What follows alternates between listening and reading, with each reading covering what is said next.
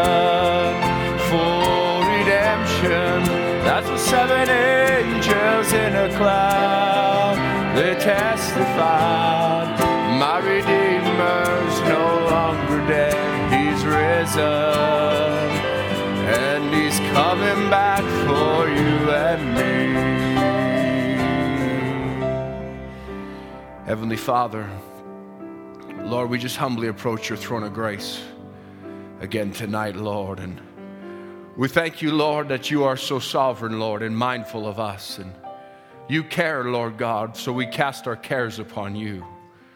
Lord, we love you. We care to be about the Father's business tonight. We care to be here in your house, Lord, to worship, Lord, and to hear.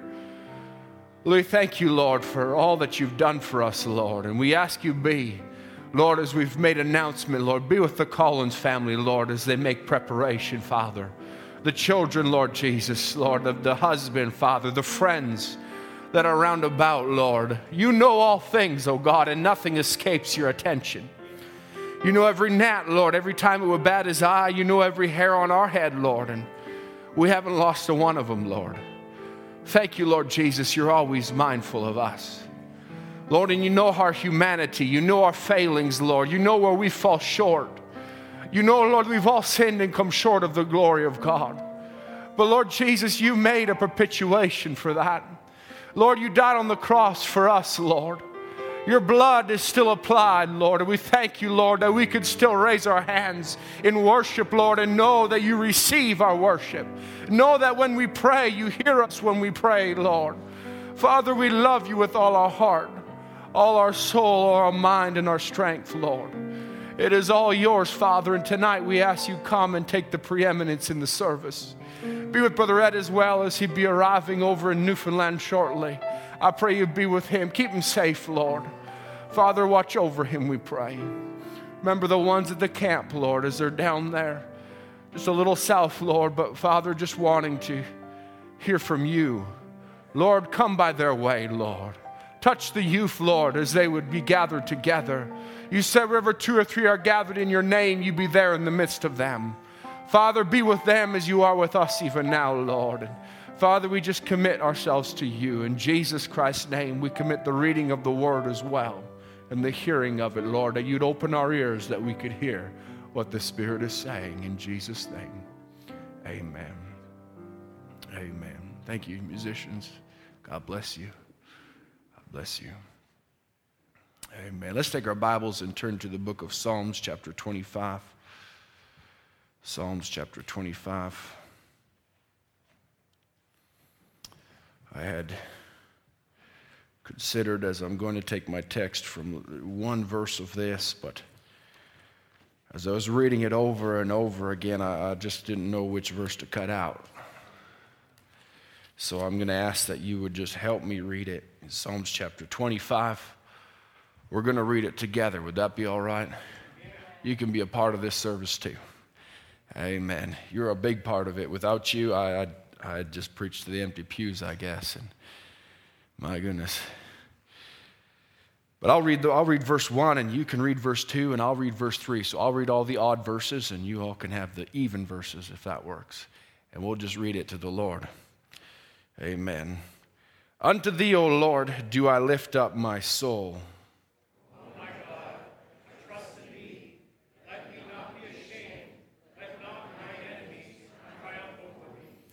Yea, let none that wait on thee be ashamed. Let them be ashamed which transgress without cause. Amen. Lead me in thy truth and teach me, for thou art the God of my salvation. On thee do I wait all the day.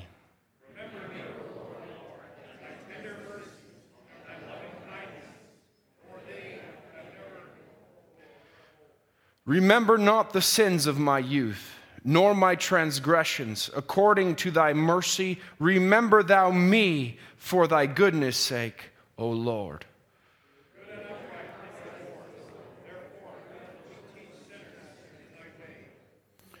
The meek will he guide in judgment, and the meek will he teach his way.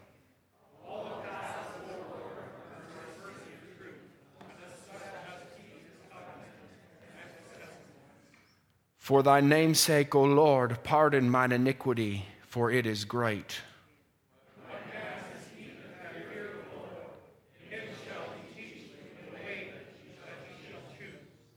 His soul shall dwell at ease, and his seed shall inherit the earth.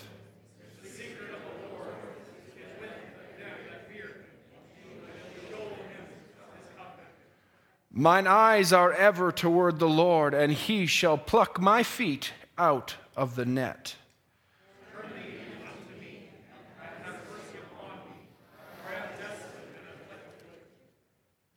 The troubles of my heart are enlarged. O bring thou me out of my distresses.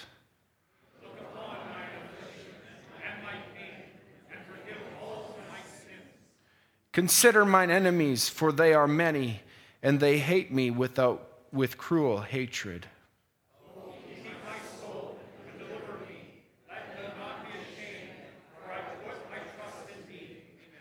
Let integrity and uprightness preserve me, for I wait on thee.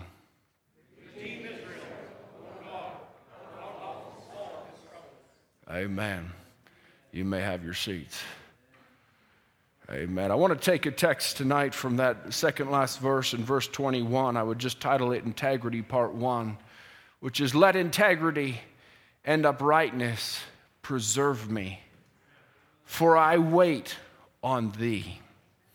And as we read that, there's, there's quite a, a prayer as David would, would pray it, as we know it's a psalm, and we'd often look at the psalms as songs or as poems and as poetic writing, but in this, it is David is, is more of a prayer for him when he's praying for deliverance and for guidance and protection, saying, Lord, you're the one that takes my feet out of the net. You're the one that helps me when I'm down. You're the one that helps me. Let me never be ashamed.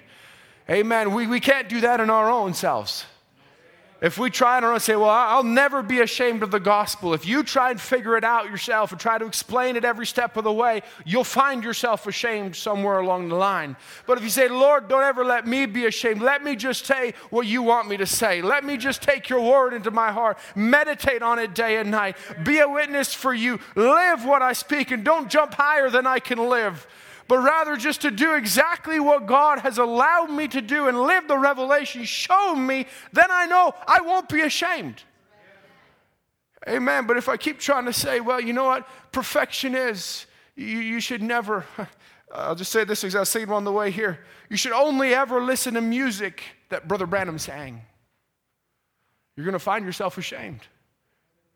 Because pretty soon you're going to listen to a tune that someone that other than Brother Branham sang and you're going to go, oh. And somebody say, hey, you enjoyed that. I saw you tapping your foot.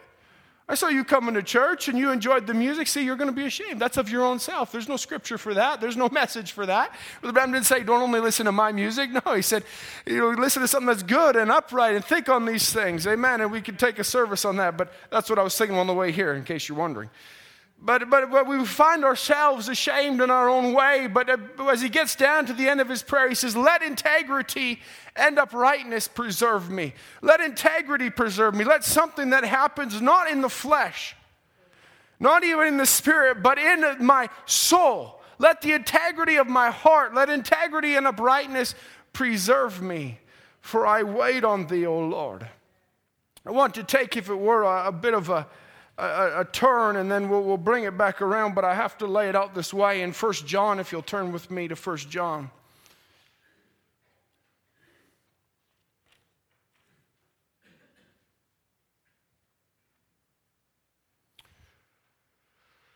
Thank you to the brothers who sat in the front pew. God bless you. Sister Rachel, God bless you. Sister, God bless you. The young people aren't here. Sister Terry, God bless you. Brother Isaac. She, she was waving. She really wanted to be noticed. God bless you. Amen. I'm going to take my jacket. It's very warm up here. It's like, it's like a first day of summer or something, you know. It's, it's kind of crazy. You know, I thought if nobody comes sit ups here, I'm going to do what Brother Daniel Andes told me to do. And he said, you know, if you ever find where the front few rows are, are empty, you just take the podium and you go about halfway down. You just stand down there. But God bless these ones that saved all of you from being right in the front. hey, man, that'd be a real small platform to preach off of. But all right, the butterflies are going the same direction now, Brother Harold. 1 John chapter 3, verse 1 says, Behold, what manner of love the Father hath bestowed upon us that we should be called the sons of God. Therefore, the world knoweth us not, because it knew him not. Beloved, now are ye the sons of God, and it doth not appear what ye, we shall be, but we know that when he shall appear, that we shall be like him, for we shall see him as he is. Amen. That's a phenomenal scripture to me all the time. He says, when, we, when he shall appear, we shall be like him. There's something about the appearing when we see Jesus. It's not going to be a stranger that he's going to have to come down and introduce himself, but rather there's a likeness that says, That's him. I know him because he's just like me. There's a kindred of spirit, there's a kindred of, of mind. You know that it's the same one when you recognize, Mama, that's me. Amen. And when it comes to that, you know, what will it be when we see Jesus? Just to see him. Whoa, that day, what will it be like on that day? We sing the song, Brother Danny, you sang it uh, tonight. God bless you. And you sing just, a, just any day, and our Lord is coming, and we shall see him. He'll be returning. And how will, will, what will it be just to see him? We'll know what it's like because we'll be like him, we'll, we'll, we'll recognize him. There'll be many that won't recognize him. What a sad statement that is. There will be many that will not recognize him. Forgive me, I have to, wearing a watch for the first time in a very long time when I preach, and I have to take it off. It's restricting me. I don't like restrictions. Not a single amen. Thank you, sister. God bless you. Amen. but you know, we'll understand there's a lot of people that won't recognize Jesus. They won't have a clue. They don't see him now. You could, you could speak the scripture. They don't understand what the scripture is. They don't see it. They've come so far and so dark and they've turned so, their absolute has become something so different. Used to be, I use a dictionary from 1883, and I love using the dictionary because the references in the dictionary are scriptural. And they define the words based on the Bible. And they base them on that. You don't find that anymore. You go to a school nowadays, any school grade, anything, try and say, well, where's the dictionary that, that, that uses the Bible as a definition? They look at you like you're crazy. We, we, like Webster's and we like the new Urban Dictionary and we like this other dictionary that we can look online, Google, whatever Google says. Mr. Google, amen. He was good on, on Sunday night. He'd done well. amen. I appreciate that service, didn't you? Amen. I so love the presence of the Lord when He comes. His voice makes all the difference. Amen. But, but we find that, that that's the way the world has leaned. But there's a people that the world doesn't know anything of. They don't understand the way we talk, they don't understand the way we are. My son's just in grade two, and he, he would talk to them in school, and he goes to a Christian school, and he would talk to them, and he begins to tell them, Don't you know that God sent a prophet? Why? Because it's, it's, something that it's real to him that he's been raised and he understands. He's just seven years old, but he knows this is the truth.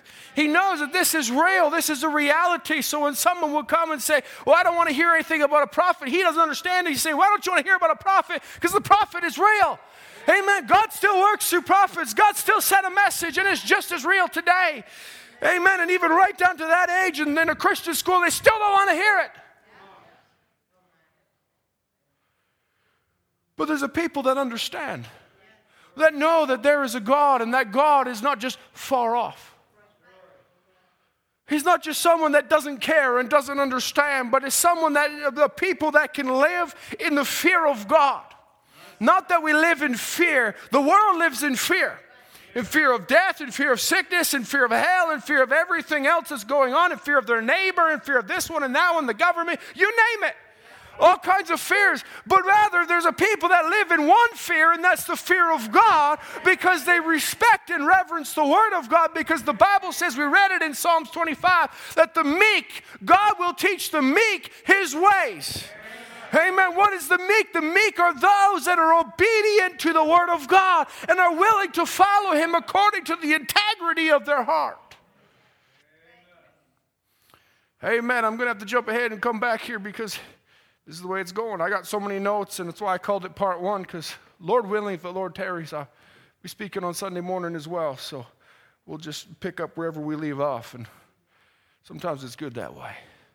And I don't feel pressured tonight. We can just enjoy the presence of the Lord, and I won't hold you too long, you know, not past midnight or anything, and then we'll carry on. But Brother Branham says in the message leadership, and he says, Where is our churches, our ministers? That will take the people and just on probation and come in, join the church and do this, that, have a little sensation or something. Where's those men of God, those prophets that stand out and dare to defy all the things of the world? This is in 1965, the last message he actually preaches before communion. Leadership, when he begins to speak, he begins to talk about it and say, Listen, where's the man of God? Where's the prophets that will dare to stand out and defy all the things of the world? Nowadays, the things of the world have crept so much into the churches where people are scared, even in churches, to stand up and preach against LGB and all these other things that's going on because it's got to be canceled, it's got to be uh, politically correct, and all of these things, scared to use real words like what the Bible talks about and use words what the Bible describes it as. Instead, they got to use they and, and them and all of these words. No, we stand against all the things of the world and we're not afraid to call them out because where's the man? Where's the preachers that are not scared to defy the things of the world? Where's those men of integrity? Where are they? They're so soft, he says and through intellectual conceptions and things till they're not no more here. Oh God, have mercy upon us. These hideous sights are coming upon the earth. You could see how people moving right into it. It's an insanity. And when the thing strikes, the church will be gone. Hallelujah. When the final image of that strikes, the church will be gone. Hallelujah. But we find it in the world today. I thank God for men like Brother Harold. I thank God for men like Brother Ed. I thank God for men that have gone before us. Brother Branham, different ones, Brother Ed uh, Biscoe, and different ones that have preached the message and stood true. Hallelujah. We're not interested, I believe that we're not interested. Please help back me up here for a minute. We're not interested in Brother Max, Brother John, and Brother Andrew, and Brother Moses stepping behind this pulpit and saying, It's okay. We're interested in the Word of God. We want to see the Word of God preached. We want to see the standard of the message upheld. Not our sisters getting more and more worldly and more and more like the ways of the world, but to stand against it. Say, there's a fire shut up in my bones. I can't hold it back.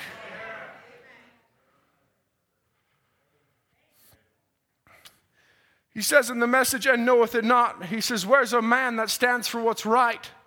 Where's a man that's not afraid to speak out? Regardless of the whole world's against him, speak out for what's right and stand for it and die for it. Where is our Arnold von Winkler, Winkler, I believe it's how it's actually pronounced, again today? Where's the man of integrity? Where's the man with spirit? He says they're so wishy washy and gummed up till they don't even know where they stand.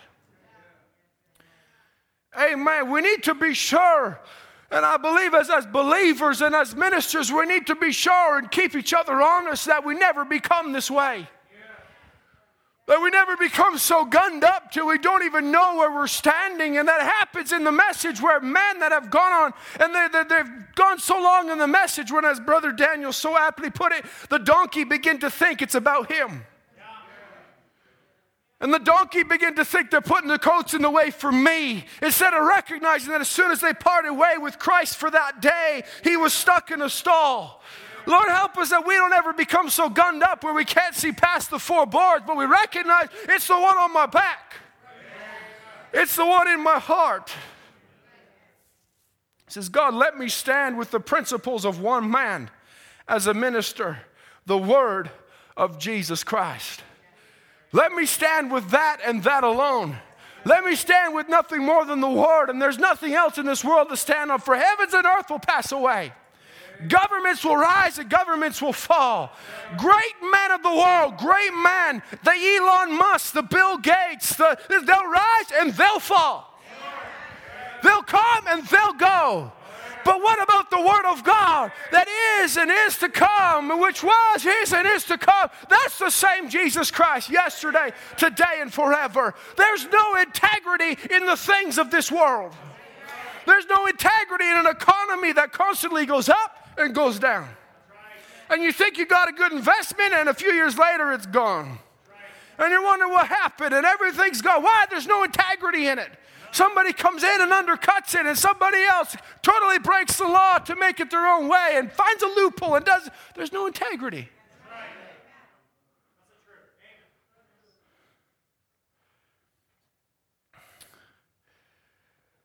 But Jesus said, On this rock, I'll build my church. And the gates of hell, which are pressing and pressing even tonight, but the gates of hell will not prevail against it. It will stand. The rock, the revelation of who Jesus Christ is, the revelation that you could be born again.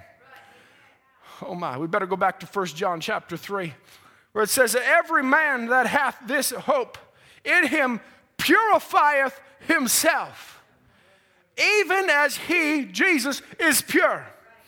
Whosoever committeth sin transgresseth also the law, for sin is the transgression of the law. And you know that he also manifested, he also was manifested to take away our sin, and in him is no sin. Then whosoever abideth in him sinneth not. But whosoever sinneth hath not seen him, neither known him. We know what sin is. Sin is unbelief.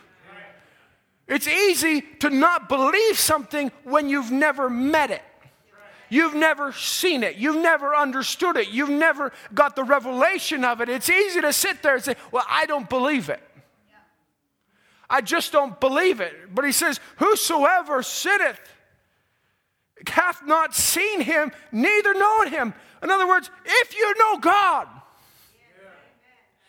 if you've actually ever seen the Lord Jesus, if you've ever seen him move, if you've ever known him, you cannot disbelieve him.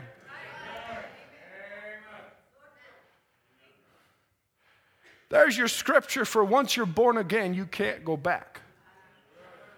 Once you've got a nature change, once you know Christ, you can't go back into the world. You can't go back to, you can't go do those things you once did. You can't go back to that old nature anymore because there's a new creature in you. Because you've known him, you've tasted and seen.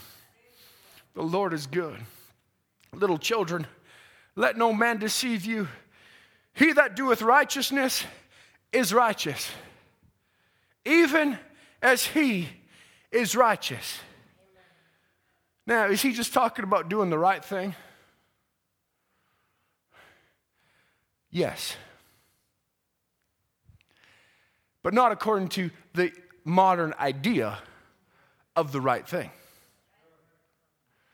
Because we take that scripture, and every denominational believer absolutely loves this scripture. It's John 3 16. God so loved the world He gave his only begotten Son, that whosoever believeth on him shall not perish but have everlasting life.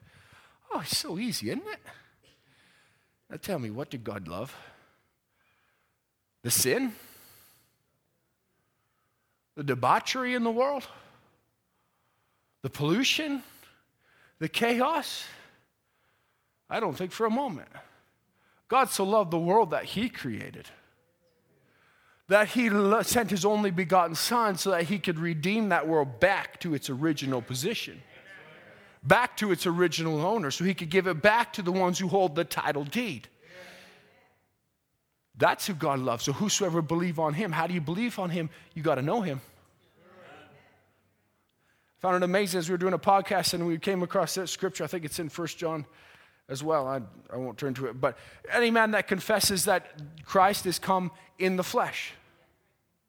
Try every spirit, whether it be of God. He says, everyone that confesses that Jesus Christ is come in the flesh. Not that they has confessed that he was come or he has come or he will come, but he is in the flesh. I don't see the corporal body walking around anymore, but he is come in the flesh. And any spirit that's willing to confess that Jesus Christ, the Holy Ghost, not a third person, but Jesus Christ, the Holy Ghost, is in me, is Jesus Christ in the flesh today. So he says, He that committeth sin is of the devil, for the devil sinneth from the beginning. For his purpose the, for this purpose, the Son of God was manifested that he might destroy the works of the devil. I found that so incredible. Brother Ed explained it so well when he was preaching. And on Sunday morning, we began to talk about how that, that God spoke. And he spoke for the, the, the trees, and he spoke for all of these things, and he planted the seeds. And it might have been years and decades and, and centuries and millennia and all of these things gone by. And the devil was the one that sinned. What was sin? Unbelief. He looked at the Word of God and he looked at the manifestation. He said, I don't think it's going to happen. See, it's the same thing today where people say, Oh, how do you know that God's coming? It's been so long in the end time. How many years ago did this prophet die, William Branham? How many years has it been and you're still preaching? Because they're looking at the Word and they're looking at the manifestation and saying, I don't believe it. But you are the manifestation. And you are the ones that's proven that it's coming to pass. We'll get into that more in a little bit. Whosoever is born of God does not commit sin. Why don't you read that sentence with me? Whosoever is born of God does not commit sin. Amen.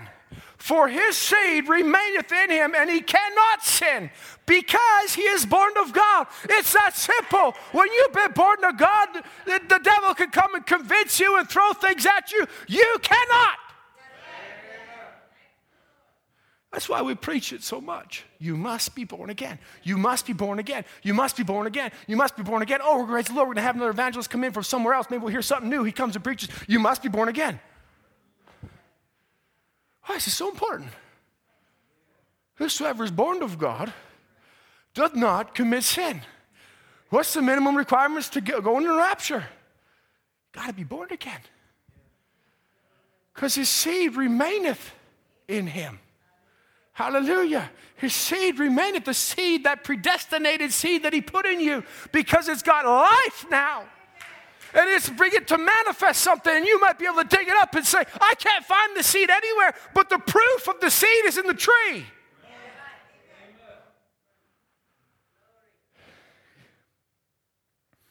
says, In this the children of God are manifest, and the children of the devil. Whosoever doeth not righteousness is not of God, neither he that loveth not his brethren. Oh, praise the Lord. he Whosoever that doeth righteousness, the righteousness according to the word of God. In this, 1 John 3, verse, let's just jump down. Sister, if you would, to verse 22. Just for the sake of time, says, And whatsoever we ask, we receive of him. We love to stop there. Praise God. Whatever I ask. Lord, I want a Lamborghini. I want a million dollars. I don't know why I ever, ever wanted a Lamborghini. I don't even think I'd fit in one. I want this, Lord. I want the best job. I want a big house. But he says, Whatsoever you ask of him, we receive of him because we keep his commandments and do those things, and conjunction word, and do those things that are pleasing in his sight. There's the righteousness that he's talking about. Those that do righteousness are of God. What kind of righteousness is that? That's the righteousness of God because our righteousness is as filthy rags. The best that we can do in the eyes of God is dirty.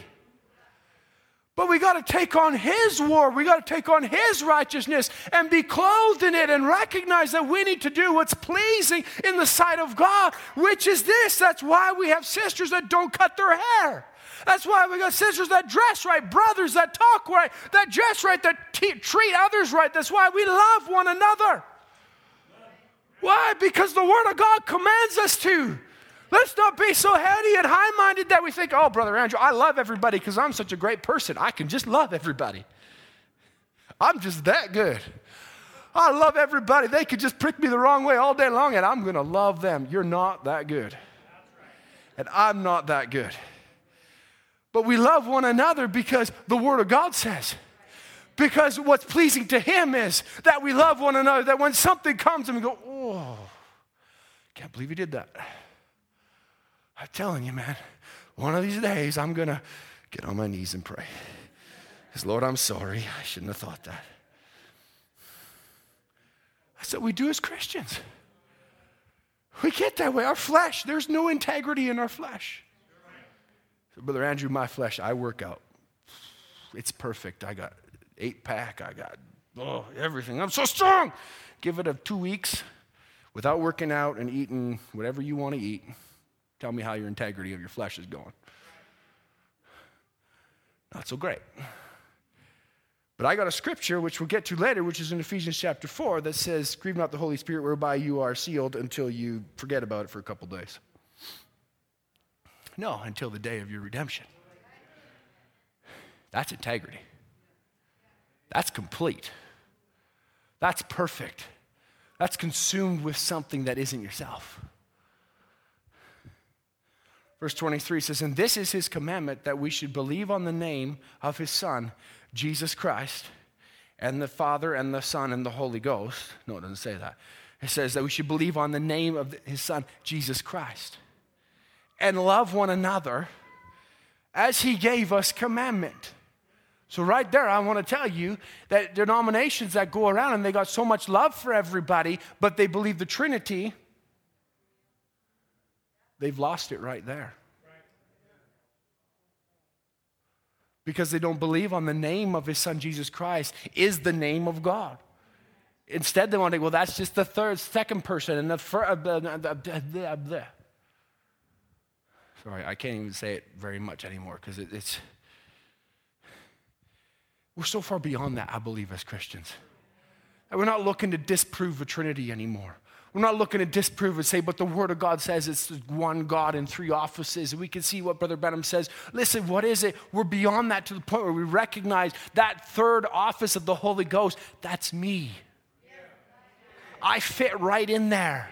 I see myself in the Godhead. We've gone beyond trying to say this is the Trinity or that's the Trinity or this is the right or that's the right. But say, Lord, what about me? I need to recognize who I am. I'm willing to stand up for what's right and true because I'm part of Him. I can't take it when someone's willing to talk against my God because they're talking against me. He says this in Revelation, in the message, a super sign. He says, it's predicted again in Malachi 4 that it'll return again, that there will be a super seed rise up. He says there's got to be something stand up that's got a backbone and Christian integrity. Certainly, that will take the Jezebel religion that's been pushed even into our Pentecostal groups. Somebody will stand upon Christian spirit and fire with the Holy Ghost behind it to prove that it's right. It shall be light in the evening time. And will and he will restore the faith of the children back to the Pentecostal fathers. Let me just take a step back for a moment. Prove what is right. Prove that the Word of God is right. And I want to take it even further than that. Prove that the message is right. There is a super seed that we're not just interested. Brother Branham came and he proved Jesus Christ the same yesterday and forever. He proved that this word still lives today. He proved that it's just as alive as when Jesus walked on earth. But now today we got the naysayers that want to say, well, the message has got this and this fall and that fall. But you are the living proof that it is just as real as when Brother Branham preached it. Hallelujah that you have a super seed that's willing to go beyond anything the world has to say, beyond the pressures of the Jezebel religion that wants to sink its talons even into the church of God. And what's his purpose? That he will restore. This is what Malachi 4 says the faith of the, of the children back to the Pentecostal fathers, away from the dogmas and creeds it's got to come. He says, It will come. He says, In the name of the Lord, it will come. And I want to tell you, I believe that it's here. That we're walking right in the midst of it. We are the ones that are fulfilling the words of William Branham. That he spoke and he preached and he prophesied, Thus saith the Lord, it will come. Who's doing it?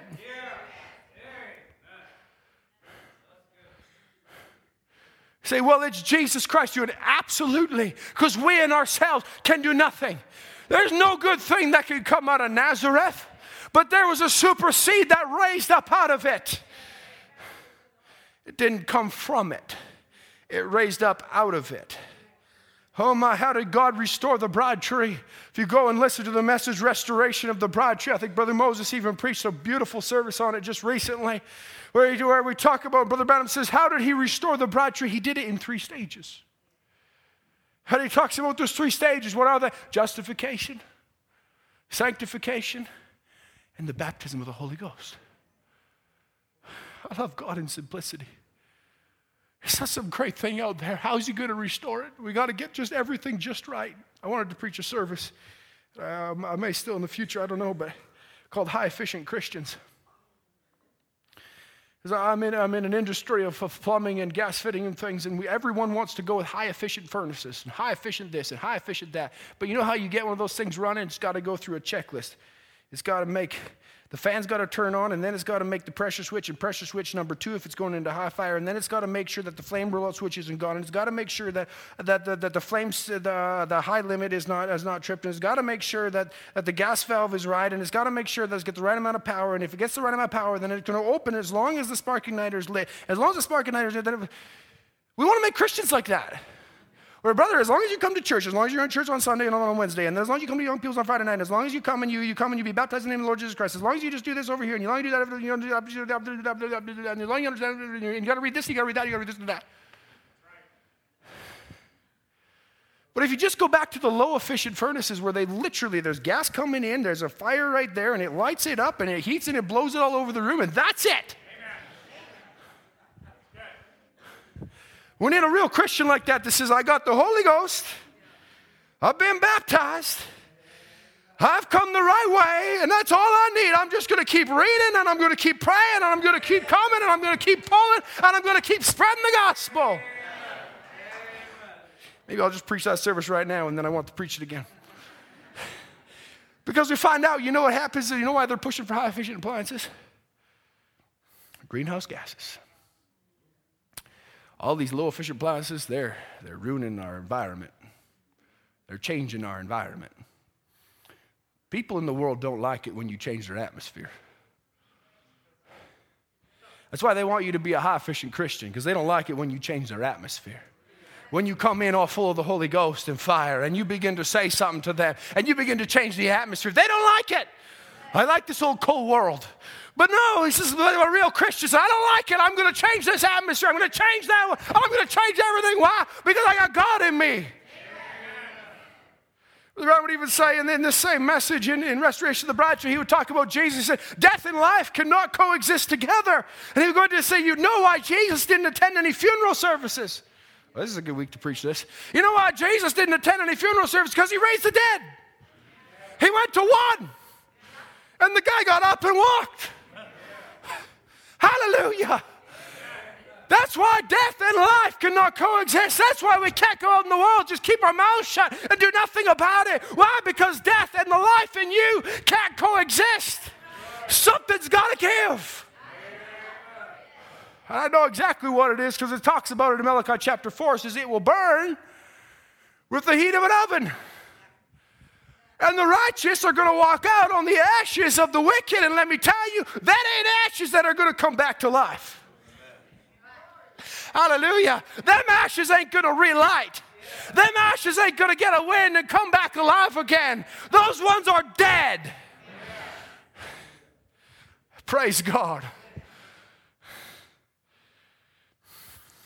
Wow, we're way off. That's all right. Three stages. 1 John 5, verse 7 says, There are three that bear record in heaven the Father, the Word, and the Holy Ghost, and these three are one. And there are three that bear witness in earth the Spirit, the water, and the blood, and these three agree in one. They're not one, but they agree in one. Amen. There's three stages that he raised up his bride tree again. He says, How'd he do it? The same way that four messengers of death came the cankerworm, the locust, the, the, the, the caterpillar, and the other guy. He's a bad guy. But they all came, but there was four messengers of life that came and they restored it back again. And it came by Martin Luther, it came by John Wesley, it came by Pentecost restoring the gifts, and it came also by the fourth one. Hallelujah. Brother Branham differentiates it right here and talks about I'm not the messenger to Pentecost. That was an age gone before. That was a restoration of the Spirit, but I'm the messenger to restore the Word. Hallelujah. You say, oh, he, he didn't quite agree with all the Pentecostal things. The Pente- yeah, he wasn't Pentecostal. He was an eagle that came with an eagle scream. He says, Do you get it? Amen. He says, I will restore. He's going to restore. The four death messengers killed it. Four life messengers brought it back to life with what? Sanctification, justification, sanctification, baptism of the Holy Ghost, and then the restoration of the Word. You got to go on to adoption. You can't just stop there. You can't just stop there, just a babe, just desiring the sincere milk. That's good, but you got to go on. You got to be fully restored, fully restored back to your original position. When God saw you in His mind before the foundation of the world, it wasn't a bunch of crying babies. It was sons and daughters of God that would know him because they will be like him, and he's not coming back another baby in a manger. Oh my, praise God. In the last days, Elijah is to come with the very word, the word that came to the prophet in the evening lights is to come forth to restore and bring back what? To turn the hearts of the children back to the faith of the fathers. In the evening light. It wasn't in the morning. It wasn't good enough to just stop there in the morning and say, well, we got light. No, the full maturity came at the evening time. Right at the last moments, right at the last time when Christ came that the evening light would, would bring, would completely restore the bride tree to its full manifestation by the opening of the Word. So that the same Jesus Christ that was is. So that the bride fully manifested the same Jesus Christ that went into the ground The same one that said in John 11, except the seed goes in the ground and dies, it abides alone. The same one that went in the ground, that died and went down into hell and rose again on the third day. At the latter, at the end of the third day, he rose again. Brother Branham makes that distinction in, in Restoration of the Bride Tree. But now, as, we, as, as he comes up, what is it? It's the same Jesus Christ that comes and ascends up into heaven. And it's the same one that came back down on the day of Pentecost. It's the same one that wrote the book of Acts in a group of believers. It's the same one that's here again today, finally restored back our faith back to the faith of the Pentecostal fathers, so that the same power, the same manifestation, the same uh, works that they did will happen once again. It's not another fire.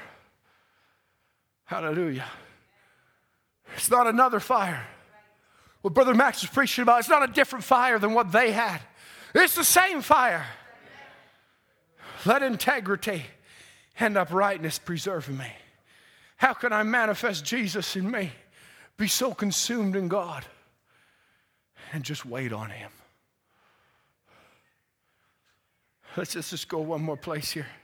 I still got time. I still got time. Praise God. Acts chapter 5.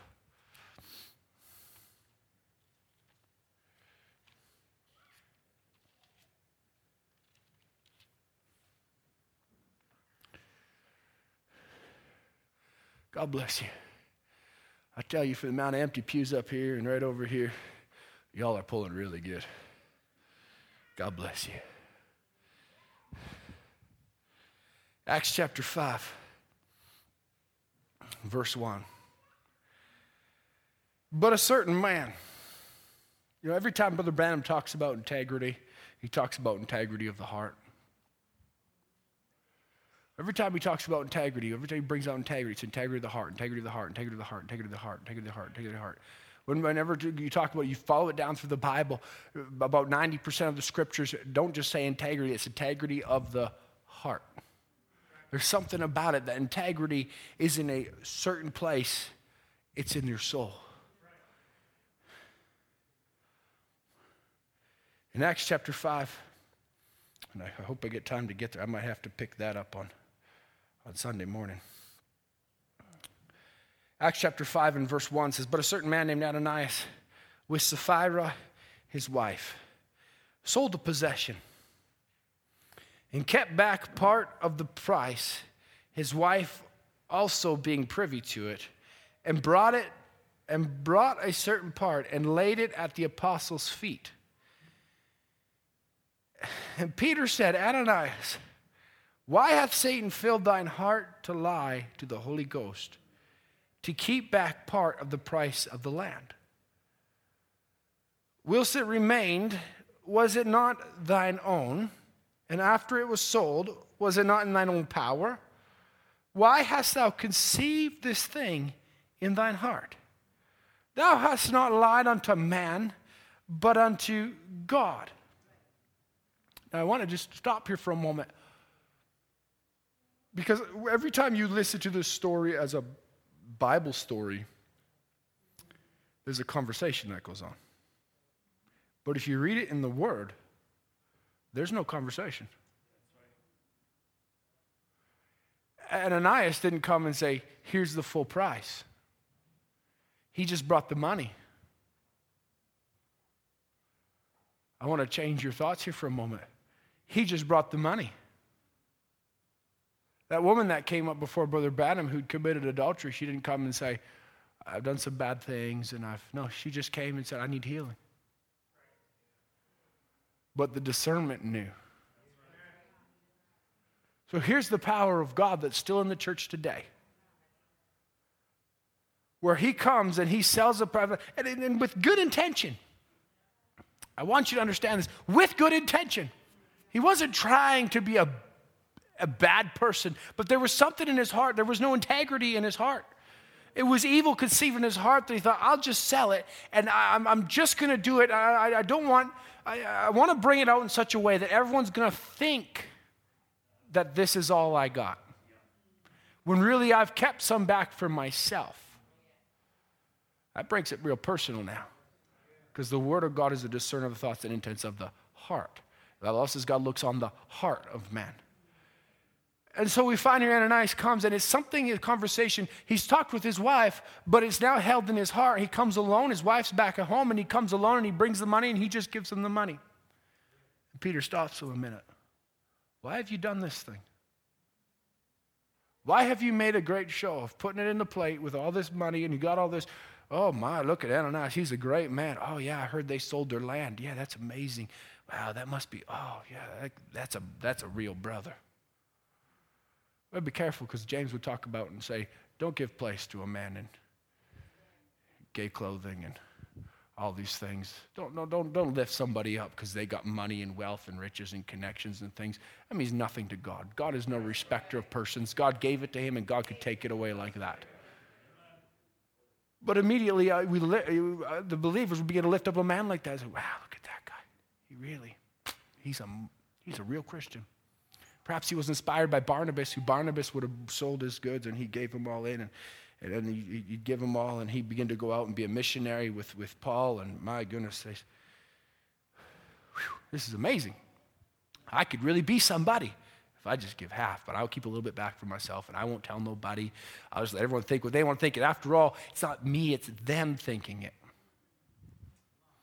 But it was in his heart that he conceived it. It was Satan that put it there.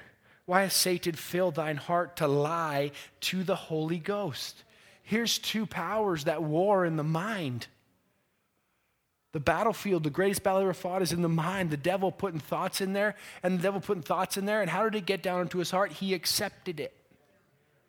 The devil doesn't fight down here in the heart. You got to take his thoughts from the mind and say, Yeah, I like that, and pull it down. You have to do that. You have to accept it. You have to let the bird roost. You got to allow it to build the nest. You got to allow all these things to happen. So, so Ananias said, it come this far, and he began to allow it. He began to allow the devil to build up a case in his mind, and that he come, and now he comes right to the Holy Ghost, and he just gives it over. And Peter stops and out of discernment says, Why have you done this thing? Why have you lied? Why have you lied to the Holy Ghost to keep back part of the price of land? And then he goes on to say, Whilst it remains, was it not thine own? Was it not in thy power to come and say, Brother Peter, I've got half of it here. I'd like to keep some for myself because I'm just not sure. I don't have that much faith, but here's what I can give. I believe Peter would have said, God bless you, Brother Ananias. You've done the right thing.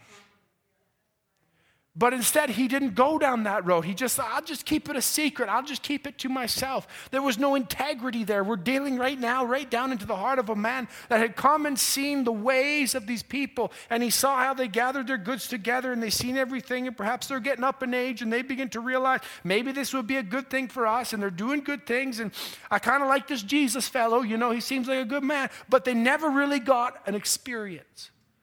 They never knew the Christ. They never known him because it's impossible for you to sin once you know Christ. Once you're born of God, you can't sin, you can't unbelieve. But for them, they hadn't come that far. They just come to a certain place without, well, I guess this is for us. But then they thought they could get away with it.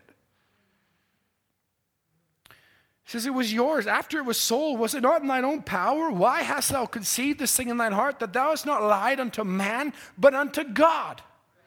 Oh my. And Ananias heard these words, fell down, and gave up the ghost, and great fear came upon all them that heard these things. And the young man arose and bound, wound him up and carried him out and buried him. We'll just continue on. It says, And it was about the space of three hours after when his wife, not knowing what was done, came in. That'd never happened today, would it?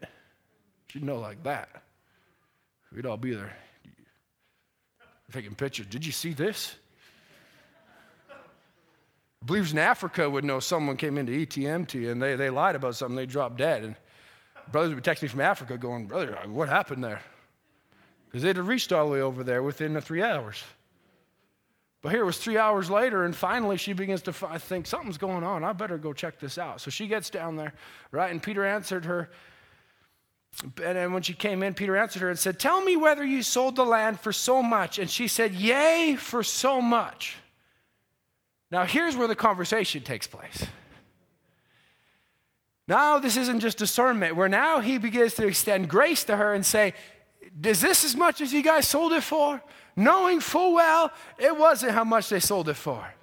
But, but, but she said, Yes, that's how much we sold it for. Then Peter said unto her, How is it that you have agreed together to tempt the Spirit of the Lord? Behold, the feet of them which have buried thy husband are at the door and shall carry thee out. Oh, hallelujah. And she fell down straightway at his feet and yielded up the ghost. And the young man came in. Notice, they weren't standing there where Peter could see him. But Peter knew they've just got back. And guess what? They brought the sheet because they need it. And the young man came in and found her dead and carried her forth and buried her by her husband. He said, Brother Andrew, that's a horrible story. It is. But at the same time, it's a great story because it's, it's, it's a perfect display of the power of God that works in the church. Brother Branham says this about the message, presuming he says, he says he's closing, not me, he's closing. He says, walk into the church sometime he says, walk through there and just see, oh, how sin couldn't even set in that church. Any member would have had to confess it before they ever even got there. The Holy Spirit would call it out right on the spot like that. See, just like that. See, the woman sitting there looked like ladies. See, men like man, real man of integrity, Holy Ghost filled man, spirit filled. Let just one sin be in the church anywhere, and the Holy Spirit call it right out. Like Ananias and Sapphira. Have it right there before you see, oh, he says, that's the church I'd like to see. I wish I could see it. Oh my, there's a prophet of God that says, I want to see that church. I've said it before, and I'll, say it again. I don't think I've said it over this pulpit, but if Brother Branham did come back, which he will, with my mom, Brother Andy, uh, Sister Noreen, so don't worry, he's coming back. But if he was to come back, is this the church he'd see? Were real women sitting in the congregation dressed like women. It's okay, you can look down at yourself and realize, I am dressed like a sister. You are, not me, you, the sisters. And the brothers, real man of integrity, Holy Ghost filled. I believe that's exactly what he would say. See, why, why isn't it happening? Brother Andrew, why aren't we calling out sin? Why, why aren't we just calling out? Why aren't the preacher standing up here and saying, you, and you, and you? Who do I call out? You're a believer. You've came, my brother Branham said, remember what he said? He said that they would come and repent before they ever came in the door. That they would make it right. That when they do something wrong, because that's a real Holy Ghost filled believer, that when you do something wrong, you immediately make it right. So that even when Brother Branham would stand and look through somebody, uh, there was a brother that tells a testimony. He says, I thought I was so sinful, but yet I had repented. And as I stood there, he says, looked like Brother Branham looked right through me and he called me a real brother. So, how could that be? Why? Because he was. By the blood of Jesus Christ. It's the same for us today. We need the blood of Jesus Christ. This is the church that's walking today. Amen. That if someone would try and come in and deceive and set and try and do these things, I believe it would get called out. It would get brought about. But remember, the Holy Ghost is a gentleman. He's not going to embarrass somebody right there. Why did he do it to Ananias and Sapphira? The man that packed him out were outside the room. They weren't in the room. It was a private confrontation. Oh, my. Why don't we preach more over the pulpit? Just bash people right. Why, there's a place for that. There's a place to talk with somebody in private. There's a place to talk with somebody and say, hey, brother, don't you understand? You need to be, oh, I'm so sorry, I didn't recognize that. Thank you. God bless you. We should pray together, maybe. Maybe we could just show you in the Word how it is. Not stand up and just beat somebody over the head. There'd be no point in that. A little bit off my notes here. All right, a few more minutes. Integrity. Integrity comes from the Word in the, in the, I it's in the Greek, uh, uh, uh. For me, I'm not a Greek scholar, so I might pronounce that wrong if anyone in here is. It says, but it means to be consumed or perfect, and complete. Integrity, the integrity of my heart. Let integrity and uprightness preserve me. David was one that would talk many a time to say, Let me be, uh, let me meditate upon thy words day and night. Let me write your word upon my bedpost. In other words, let it be so in my mind that even when I go to my secret chambers, that's what I'm thinking on. Let me be so consumed with it. Let the integrity of my heart preserve me. Let the integrity and uprightness preserve me, Lord. And then and, and, and if we go on and say that it, it, integrity brings about perfection, it brings about completeness, this is why integrity cannot be achieved in the flesh. You can't bring about fleshly perfection in this body. It's corruptible. It's, it's decaying. It's dying. It's, it's doing all these things. Why are we getting gray? Why are we getting old? Brother Danny, why are we getting so old? Why are we doing all these things? Why? Because this body just isn't there. It's not integrity. Why is there spirit? Brother Branham, the scripture says in, in, Ephesians chapter 4, I'll just say it because I'm not going to get to it this morning or tonight, but, but it says in Ephesians chapter 4 to renew the, the, your spirit, to renew your spirit every day, but would be renewed in your spirit. Why? It's a continual renewing to renew the inward man day by day. I die daily, Paul would say. Do all these things. Why? Because our spirit, it gets so bombarded by the enemy. By the devil, that we constantly need to be renewing it. We need to be praying. We need to be repenting. We need to be on our knees before God. We need to be reading. We need to be feeding on good things. Why? To renew it to constantly bring it about because there's no integrity in my own spirit. I need to continually lay it down so that way the Holy Spirit can have preeminence. That way the integral part of my body can have the preeminence. Hallelujah. It even says in Ezekiel 22, verse 15, says, And I will scatter thee among the heathen and disperse thee in the countries, and I will consume thy filthiness out of thee. Oh, praise the Lord. That's where the bride of Christ is. It's all over the place, all over the different countries. It's all among the heathen. It's all amongst, it's been dispersed. It's all over the place. It's a global bride. But he says, What is the bride? I will consume thy filthiness right out of thee. How does it happen? It happens by being consumed with him. He says, And thou shalt take thine inheritance in thyself. Let me say that again. And thou shalt take thine inheritance. What is our inheritance? It's Christ. Thou shalt take thine inheritance in thyself in the sight of the heathen. In other words, this isn't something that's going to happen in the millennium and far off, but it's right now. This is the marriage of the Lamb. It says, And thou shalt know that I am the Lord. Thou shalt know Hallelujah. This isn't just thou shalt hear, thou shalt say, thou shalt have heard afar off that I'm the Lord. Thou shalt know that I am the Lord. You'll know that He is God. He'll make Himself real to you, the worshiper, personally.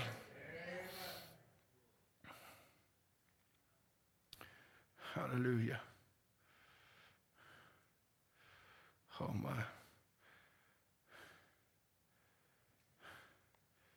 Let me just end on this here. I'm going to scroll down. The musicians want to get ready to come. The Bottom says in the message, I will restore. I want to just show you just how, how key it is. Notice, he says, notice now, Cain, a religious man a worshiper of God, walked over and laid down his sacrifice and got back and said, Lord, receive my sacrifice. Catch this for a minute. This is Cain. This is the serpent seed. He calls him a religious man, a worshiper of God. Walks over, lays down his sacrifice, and says, Lord, receive my sacrifice. All this has, have I done and now know my regards to you and my faith in you. Look how a religious man he was. Lord, I've built you a church and I've paid into it and I pay heavy into the plate and I worship you every day for the sincerity, with the sincerity and the integrity of my heart. You know me. and I worship you. He says, and God refused him. Well, watch this for a minute. If you jump back to Genesis chapter 4 and verse 5, where we pick up the story, it says, And unto Cain and his offering he had no respect. And Cain was very wroth, and his countenance fell. And the Lord said to Cain, now, these scriptures become so familiar and common to us, we, we lose some of the meaning behind it. God spoke to the serpent's seed. It said, Why art thou wroth? Why is thou countenance falleth? listen to his next verse in verse 7. He says, If thou doest well, thou shalt thou not be accepted? If thou doest not well, sin lieth at the door. And unto thee shall be his desire, and thou, and thou shalt rule over him. Think about this for a moment. Here's God begin to speak to Cain, and he begins to say, Listen, I know the integrity of your heart, and that's why I'm giving you a chance. Because you've lived right, you're a religious man, you've done good, you've done good up to this point, but now I'm giving you a chance. You came at it wrong, you did the best you could, but now I'm telling you, do what your brother did, and I'll accept you. Amen. And Cain went, No. What was really in his heart began to come out a deep down seed that he, he couldn't receive the truth begin to come out. It was the same way with, with Abimelech, if we know the story so well, and musicians, please don't just make ready to come, come. But, but Abimelech, he would, he would, he would be there, and, and, and he was a righteous man. And he, and he began to look, and, and you know how the story goes, how that, you know, old grandma Sarah come down there, and she come down there about 90 something years old, and we know she was turned young again, all right? And she come down and he begins to look upon her and he begins to look and say, I, like her. And he begins to take her and he goes to Abraham and Abraham says, Yeah, that's my sister. And Brother Branham says, There's no such thing as a white lie. A lie's a lie, a black lie, or it's a truth. And that's, that's as simple as it is. But, but here's Abraham in a backslidden condition down there in Gerar. And he's down there, and here's Abimelech takes him, and God meets Abimelech. Not the seed of Abraham, not the chosen ones of God. You with me? He's, he's, he's, he, he's, not, he's not the one that God called out of Ur. He's not the one that God spoke to. He's not the one God made a covenant with. He's none of those things. But he's a righteous man. And he says, but, and God says, You're as good as a dead man because you got another man's wife. And he says, Lord, you know the integrity of my heart how I've lived well. And he even looks at it, he recognizes, he doesn't say the integrity of my flesh, the integrity of my sin. You know my heart, Lord, how I've tried with everything within me to do what's right. And God says, It's because of that. It's because of that that I'm willing to give you a chance, that I've kept you from sinning. I've kept you from doing these things. You see how important it is, the integrity. Let integrity and uprightness preserve me, that we live right. Why is it so? Why we got so many, where, where, it seems like there's so many walls? And I know the young people aren't here to really preach it this way, but, but, but, but there's so many walls in the message, and it's good for us too. But so many things that we look at and realize we need to stay on the straight and narrow path. Why? Why is it so careful that we need to prepare and shod our feet with the preparation of the gospel? Why is it so important that we be careful, little feet where we go, little eyes what we see, little ears what we hear? Why is it so, why is it so much this way? Because it's in the integrity of our heart. That we need to preserve it so that we recognize that when t- trials would come, and even if I've got nothing else to stand on, like Hezekiah, who could say, Lord, you know the integrity of my heart. And God answered his prayer. Do we walk before Him that way? Do we walk before Him in our integrity? Or are we so reliant upon the grace of God? We are reliant on the grace. We always will because we fall and come short. But is there some integrity that's able to preserve us? I believe there is. Let's stand to our feet.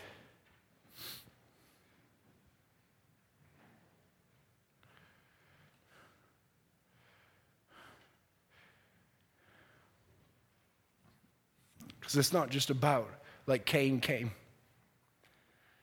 And he had his integrity and he had his sacrifice, and it was the best he could do. That's not what God's interested in. You might look at somebody else and you might say, they're a better Christian than me. They, they do so much better. They've got so much more to offer. Perhaps like someone would look at Ananias and see all that he was offering. Say, well, he really is somebody. But God's not interested in what you have to offer. He's able to take nothing and make something. He's able to take someone that hardly has a little gift and just make something out of it. He's able to take just two little fish, five little loaves, and feed 5,000 men, plus women and children. And some of us can eat a lot. But it didn't stop him. He just kept breaking bread. Why? It didn't stop him. He's able. He's more than able. So Cain came with all that he had, and you might be like, say, Brother Andrew, I have got nothing to offer. My life, I, am in, I'm in ruins. I, I got, I'm just a wreck. Feel like I'm overrun. I feel like I'm drowning every day. I feel like everything's just run me over, and I just can't hardly even just make it to church. How could God even give me anything? But he says, it's that revelation I'm looking at. The one that's got revelation that says, even just something so simple that says, but the Word of God says that as you see the end time draw near, gather yourselves the more so together. So you came. Even though somebody perhaps had more time in the day and they, and they got all their, their suit on and they looked so nice and they came with their tithes and their offerings and they showed up in their nice vehicle and you're barely straggling in, pulling the kiddies by along with you and could barely make it in. God says, But you came but you're here. But you came because there's something in your heart that says, I can't stay away. I got all these excuses that says I could stay back. I got work, I got kids, I got, I got sickness, I got all these other things. I could have stayed at home, I could have stayed at home. But you came but there was something inside you that pulled you along just the same, just like Abel. That he says, Well, it didn't look like much. Cain had all this beautiful fruit and vegetables and all the, the barley and the grain and all of the, the beautiful apples and everything. And he just arrayed it so beautifully on the altar and he took a step back. Took out his phone and posted a picture to the food chat. And it looked so pretty. And there's Abel off to the side with a little sharp rock. Over and over again. And he's looking at that going, Who's going to want to see that? It's disgusting. Did they even shower today? He came straight from work. Her kids don't have their hair done. They got sniffling noses. How could she? How could they?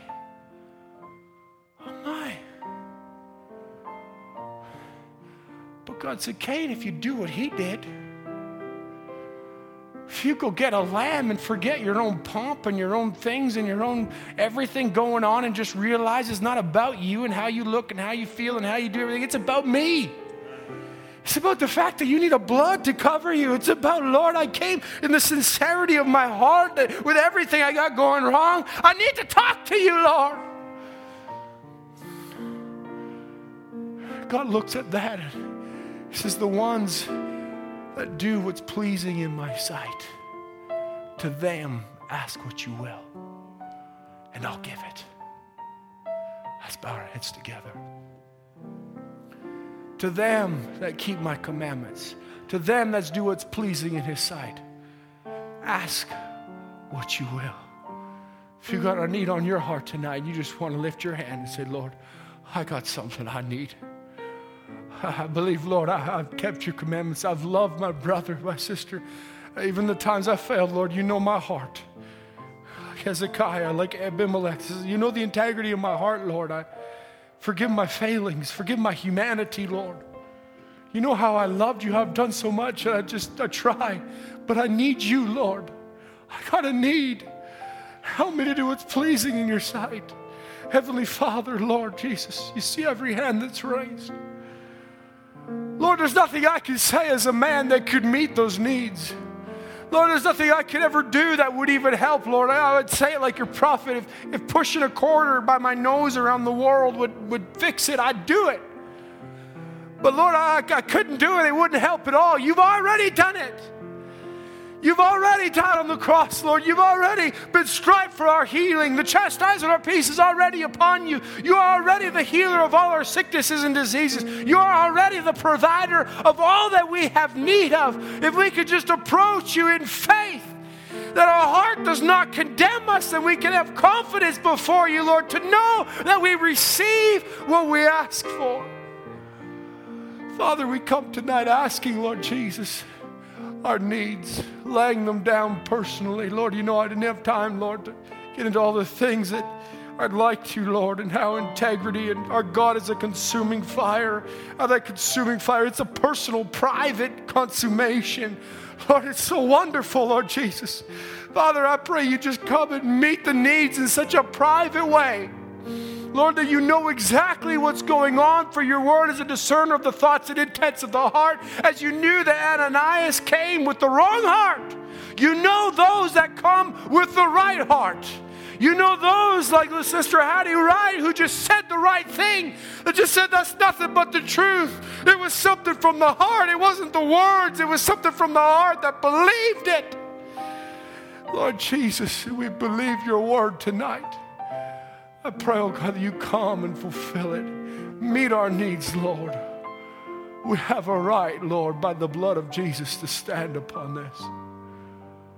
We love you, Lord, and we take you at your word. In the name of Jesus Christ. Amen. Amen. Amen. Create in me a clean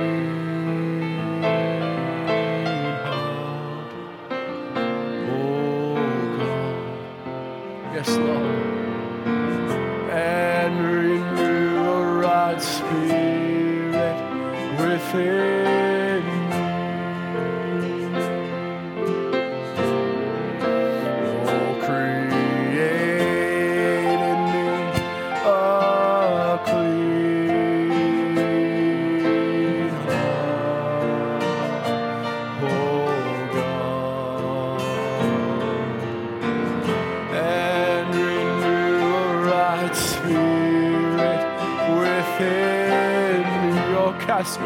Me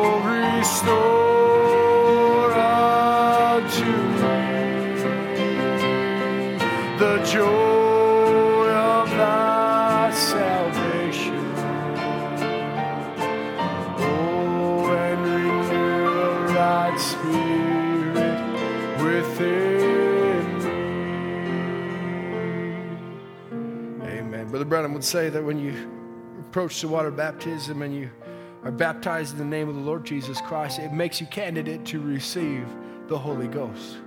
And the baptism of the Holy Ghost is when God comes and recognizes your faith, that, that He fills you with His Holy Ghost. See, it's, it's just like Abraham when Abraham was here and, and, and he, would, he would believe and he would go through justification, go through sanctification.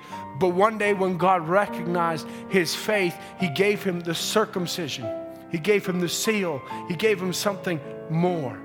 And we find that's the same way today. You might have gone through justification, sanctification. You've come up so close. You say, Brother Andrew, I'm living now in the integrity of my heart. I'm doing everything I can that's right. Just stay right there. Just stay right there with God and wait on Him. He says, Let integrity and uprightness preserve me as I wait upon the Lord. That one day God will recognize that faith, that seed in His timing, and fill it right there. Hallelujah. And we'll pick up right there on Sunday morning, Lord willing. Don't you love the Lord? Isn't He wonderful? Amen. Sorry if it was a little bit broken up tonight. There's so much on my plate and so much I just. God showed me this service a long time ago, so I've just been pondering on it, thinking on it, and putting it together in my mind and not sure how to say it. But I trust it's a blessing to you you could walk closer to God. We thank God for what He did on Sunday, how He came by our way and met us. Let's stay in that. Say, Lord, meet me again. Come prayed up, come ready, come repented on Sunday. Say, Lord, I, I want to come and meet with you. Remember the funerals that are coming up on the weekend and just think upon them and pray for the family, the different ones. You, you know them, and I believe it's a very sincere time and sobering time as a, as a body of Christ. And amen. Amen. Why don't we sing one more song? We'll just change the order just a little bit. Sing something maybe, uh, I want to say a little bit faster. Except for I got nothing coming. Amen. Make me more like you, Jesus. I know that's not very much faster, but make me more like you, Jesus. I'm going to ask Brother Ray. Brother Ray, would you just come and close in a word of prayer tonight? Make me more like thee, oh Jesus, make